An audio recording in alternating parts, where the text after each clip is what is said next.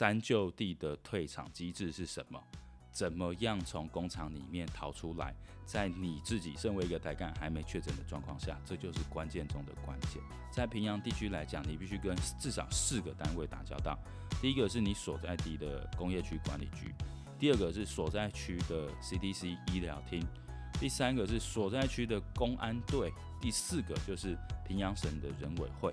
你能够把人送进去，你就有义务在出现风险的时候要把人送出来。大家好。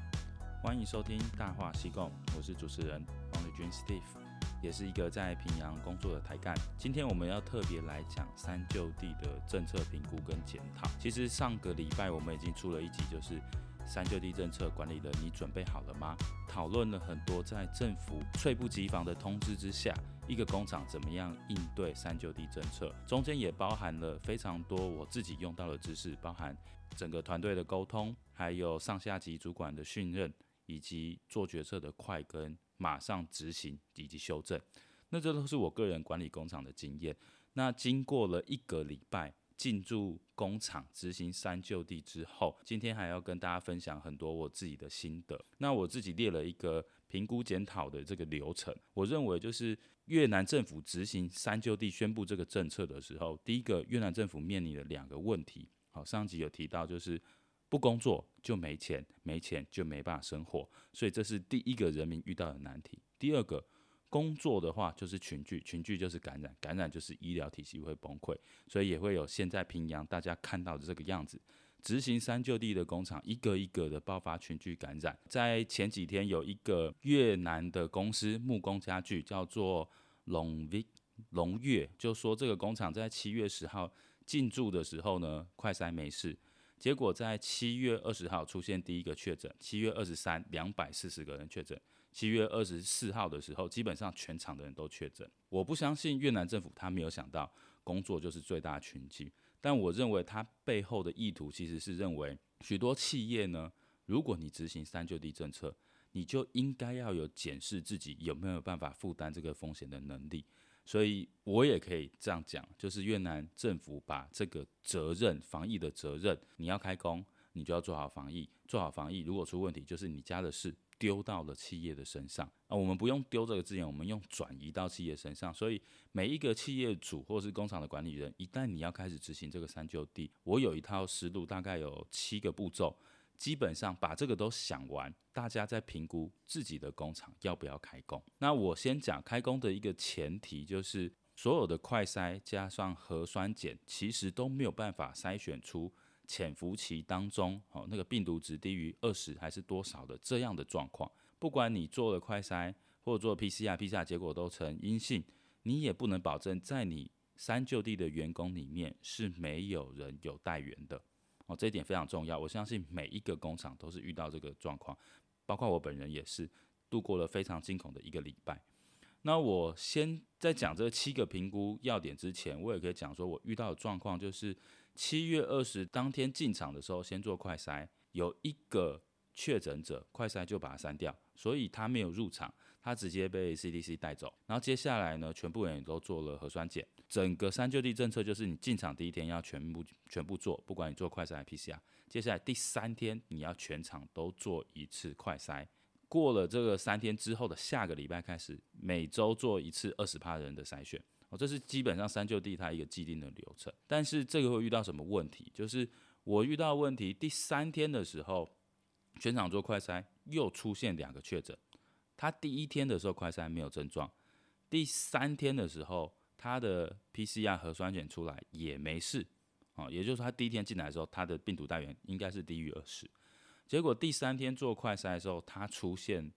高于这样的反应，而且一般医院来替你做快筛，他一定都会做两次，而且很多医院他两次会用不同的品牌，第一次快筛用韩国，第二次用日本，所以日本快筛剂如果这两次都中，基本上这个人送去 PCR 的确诊几率非常高。出现这个状况的时候，一旦你工厂有出现内部的确诊者，你就要开始区分谁是 F one，谁是 F two，所以你的这个追踪小组还有联络这个人的通讯管道就非常重要，因为你要马上框列出跟他一起工作、跟他一起吃饭、洗澡，还有休息时间一起聊天以及一起睡觉这个场域的所有人，不只是在你场内发现确诊者，你场外有人确诊，可能会影响到你场内的确诊。比如说，我就遇到一个员工，是他第进来第四天，他儿子突然宣布确诊，他儿子确诊，那你可以说他进来这几天都验没事，他就不是 F 零吗？哦，他应该就被归类成是 F one，状况会非常多。所以你场内的协调控制能力要很强，就是你的这个场基本要够大，而且你一开始就要预想好说，一旦出现 F one。有十人、二十人、三十人，他们的集中场地安排在哪里？一旦出现 F two 要跟 F 三隔开的时候，这一百个人、两百个人要跟 F 三安排在哪？所以你整个工厂的 layout 分布图还安排的团队都要够强，不然你会完全处理不了这些事情。结果到了第六天的时候，做部分人的二十 percent 快筛，又出现四个确诊，所以你可以看到这个趋势，就一个、两个。变成四个，总共工厂出现七个确诊的时候，你就要非常认真评估说，即使你已经做了 F one、F two、F 三的区别，结果第六天的时候，F 三有四个人确诊，那表示你这个工厂基本上隐形的传染链还有潜伏期带源进来的可能性就非常，这个时候就会有一个大家非常想知道的议题：三就地的退场机制是什么？怎么样从工厂里面逃出来？在你自己身为一个台干还没确诊的状况下，这就是关键中的关键。怎么样跟政府谈判呢？大家必须知道说，跟三就地核准你有关的单位，就包含是你的地区管理局，还有一个 CDC，它基本上只看一下。但是你要能够暂停三就地，在平阳地区来讲，你必须跟至少四个单位打交道。第一个是你所在地的工业区管理局。第二个是所在区的 CDC 医疗厅，第三个是所在区的公安队，啊，不管是呃保安、公安、政报警察还是经济公安，都要跟这个有关系。第四个就是平阳省的人委会，人委会它在里面有一个背书的功用，所以我现在来讲怎么样解散三就地，让。整个工厂可以暂停，大家可以安全的逃出来。即使在你工厂有确诊的状况下，这段其实是我呕心沥血，而且花了八天，像在集中营里面一样，呕心沥血跟各方谈判拉锯，最后才顺利逃出来的一个心路历程。一开始你在进场的时候，还有你平常工厂在管理的时候，你就会知道医疗厅是谁。公安是谁？人民委员会是谁？管理局是谁？这几个窗口你都要牢牢抓着，不会是一个人认识全部人，但你分别到对应的窗口。所以你作为一个指挥官，你必须很清楚说，一旦出了问题，在一个政策未明朗的状况下，这四个单位都会彼此推脱，但是谁有决定权？其实是平阳省的人委会。在我这一段谈判的过程，一旦我发现一个、两个、四个确诊跑出来的时候，我马上就下了一个决定，就是潜伏期还有隐藏的传染链在工厂发生，一定要马上解散工厂大部分的人。所以这时候我就开始要求我的员工跟这几个窗口开始互动做谈判，找出一个可循的解决办法。简单来讲，就是公安他不会让你走，因为公安他没有权利让谁走，让谁不走，他只有执法的权利。第二个，CDC 医疗厅，平阳省大部分的医疗厅，尤其是顺安这区或是义安，已经崩溃，他根本就不会管你，他也没有多余的人力来封锁你。那第三个，地区管理局，它其实是以这个管理地区和平的运作是第一要旨，他不想这边出任何事情，所以没有比他更高级的政府单位出来说话，他也不会行动，他也不会告诉你可以不可以。基本上前三个单位都会一直推脱。第四个到人委会这个组织呢，基本上。他们比较能够跟我们的员工沟通，而且听进真正的意见。这目前我是觉得他们还算不错，所以他就会下一个决定是说：好，既然山寨地可以申请开始，就有办法申请结束。一旦你要申请结束，你必须满足他几个检核的条件，还有做几项保证书。哦，这边最后要离开的时候呢，先跳到最后，最后要离开的时候，我们每个员工手上拿三份文件。第一个是自己一个个人的声明书，说我是谁，身份证字号、生日，我要到哪里，回家的时候我居住在哪里，然后后面下一个签字。第二个是他三天之内有效的快筛阴性证明，这个是因为你没有阴性证明，你在路上会被拦下，你也回不了家。第三个是这个公司对全部这个安排设置的一个通行计划。就是说，公司从什么时候开始三就地，从什么时候开始结束？你当然可以补充一些原因，因为客户订单取消或种种理由，公司让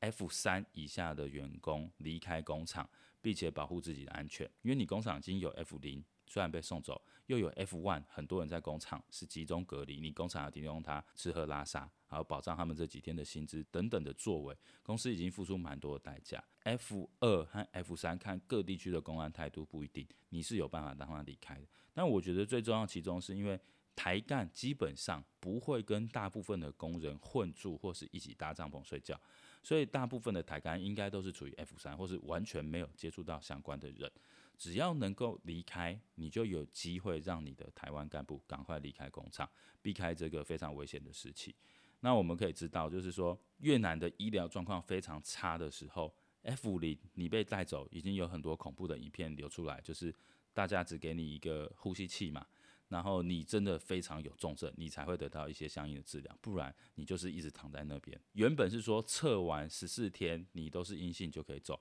那我不相信在这个病病人爆炸多的状况下，他们有办法有效的安排谁哪一天进来，他哪一天该做核酸检。再来，在这个非常集中而且没办法切割单独隔离的状况下，基本上我认为被抓去集中隔离的就一定会确诊，因为你周围的人。基本上九成都是因为是被检验是 F 零才进来，所以就非常危险。考量到台干一旦被抓去在这种隔离区里面，你会非常痛苦，因为没水没电，你可能又不会讲越文。最近 D 卡不是有一个很有名的文章吗？我的爸爸在越南当台干，他确诊了就没有办法帮到他。听说他，我看他那个影片啊，在 D 卡上影片，他好像是送到敦安的附近的一个国小，跟我们某部分的员工送过去的地方是一样。好家在该厂的员工今天在群组里面有回复我说，公司透过台商会、胡志明市办事处还有中国使馆的关系，终于把这个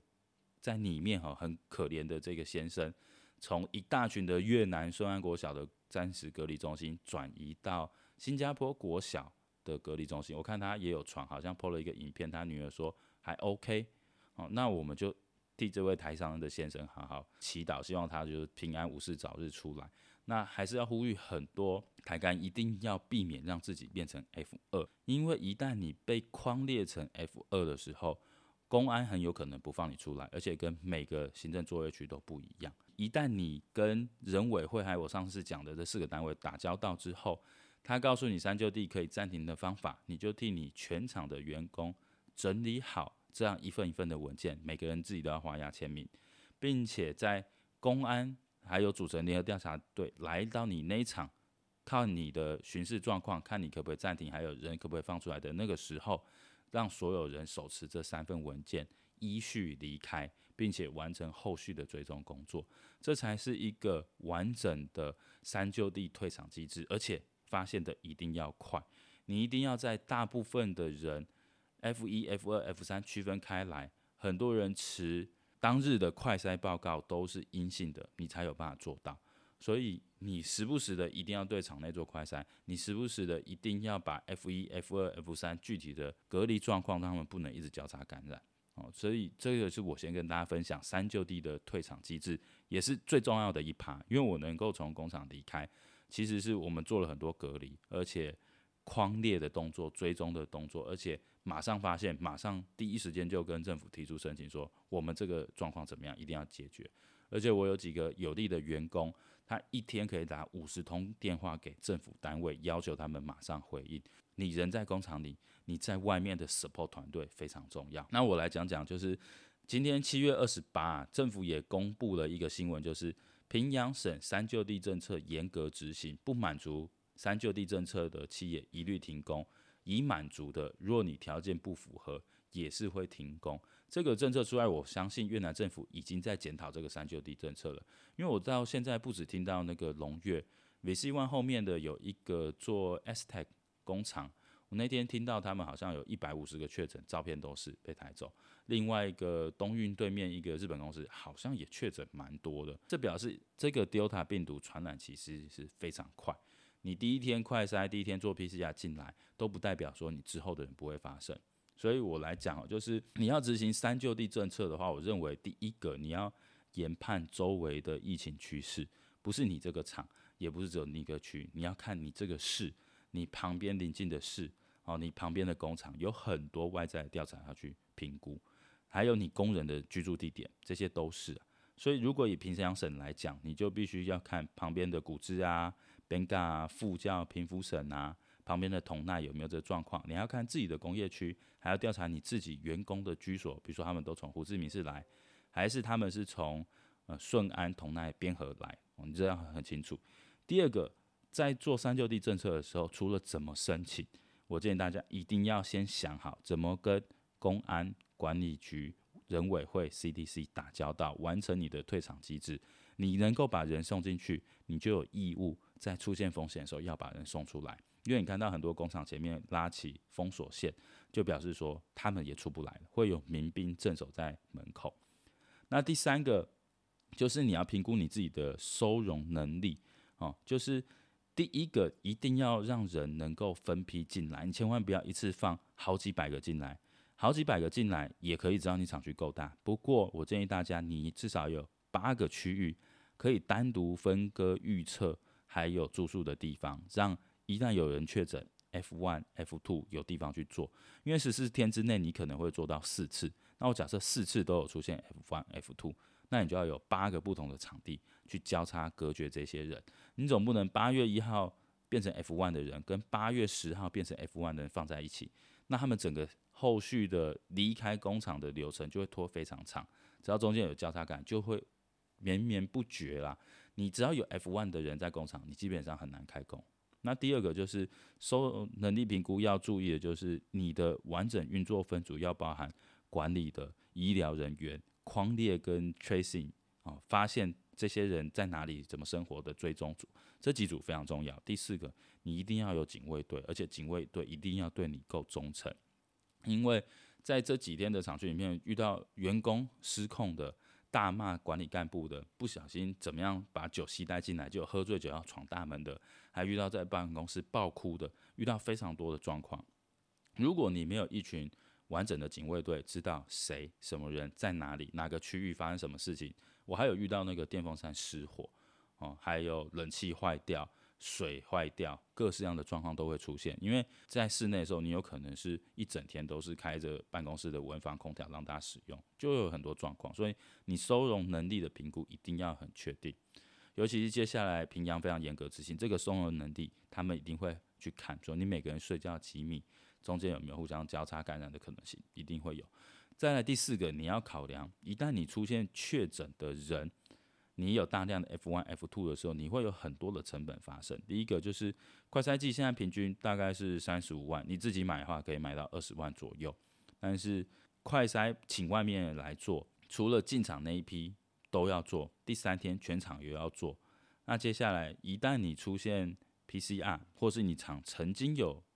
呃，确诊的人，你就一定要做核酸检，所以你这两个加起来，一个人进场费用就是三十五加加七十万，以及一百零五万。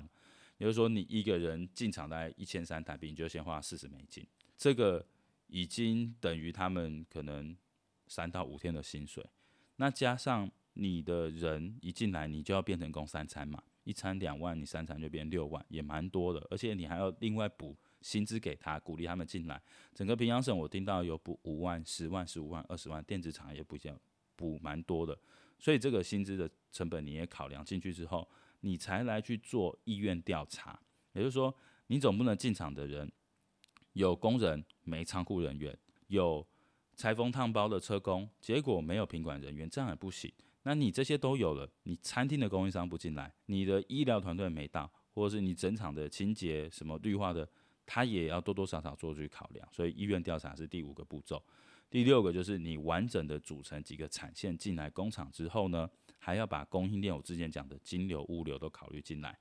如果你的物流是出现问题的，你供应商都停产，你也没有料件可以做。那第七个步骤，我觉得就是最大风险要考量，就是你的工厂变成一个大型的隔离中心，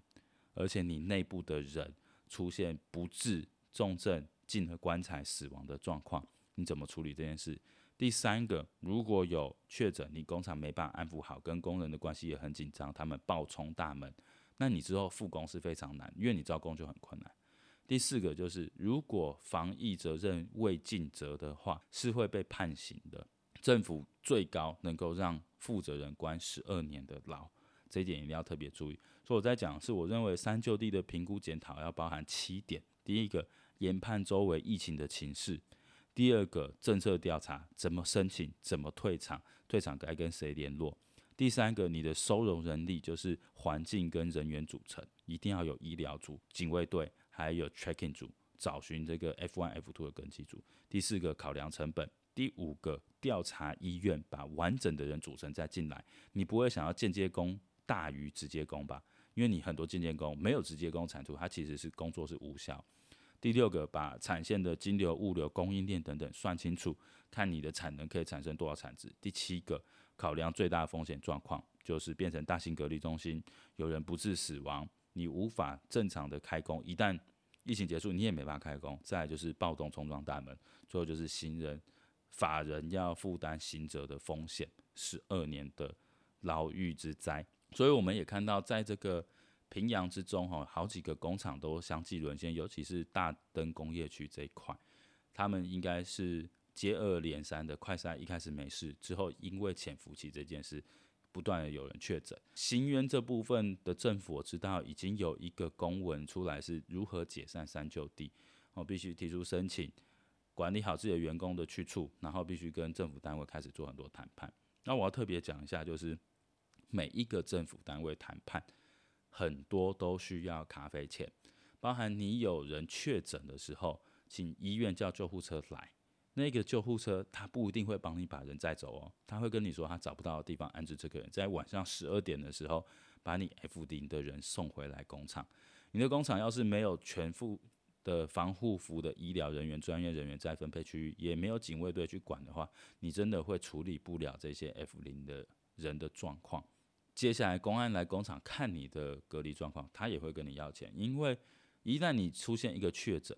公安的联合调查队进来检查的时候，他可以把这个报告写得很恐怖，也可以写得很简单。他只要简单写说 F 三、F 二未确实隔离，整厂均有感染风险，那你这个工厂马上就有民兵帮你封起来。那当然，如果他们愿意收你一些咖啡钱，就我所知，大概一个人不管来几个人呐、一个人大概是一百万左右，一到这个程度，你们去给公安，基本上就会给你们一个 clear no problem 的调查 result，签个名他们就走。接下来呢，我还遇到一个事情，就是政府单位的框列，他们互相推脱。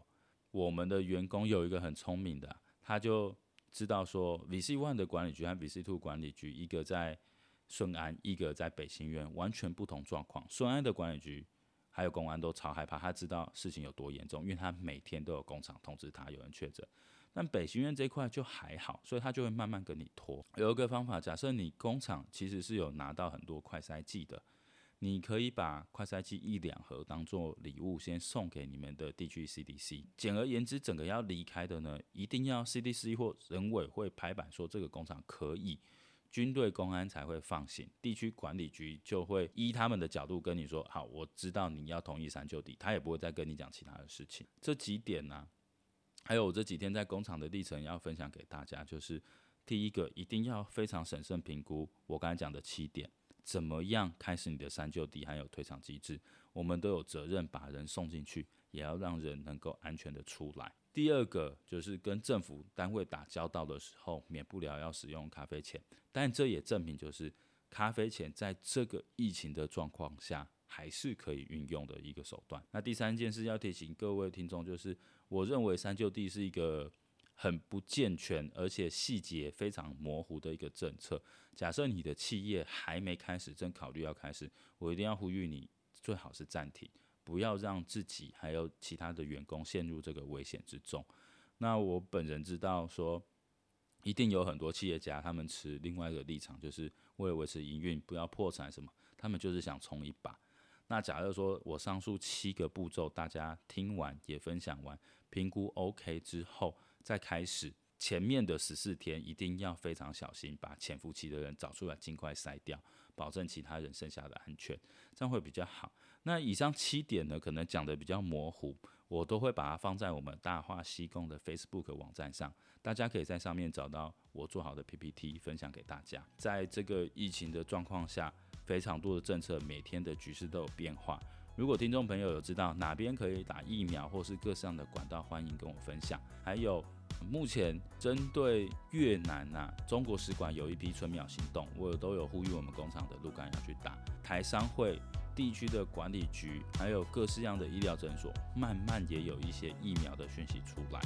如果我有下一步知道的状况，我会再整理分享给大家。希望所有在越南的台干跟工厂，甚至是管理者，甚至是老板，我都希望大家在接下来几个月能够以平安为第一重要的事情为优先考量。希望大家健康，能够挺过这个疫情。那再说一次，就是照顾好的自己的身体，也照顾好自己的心情，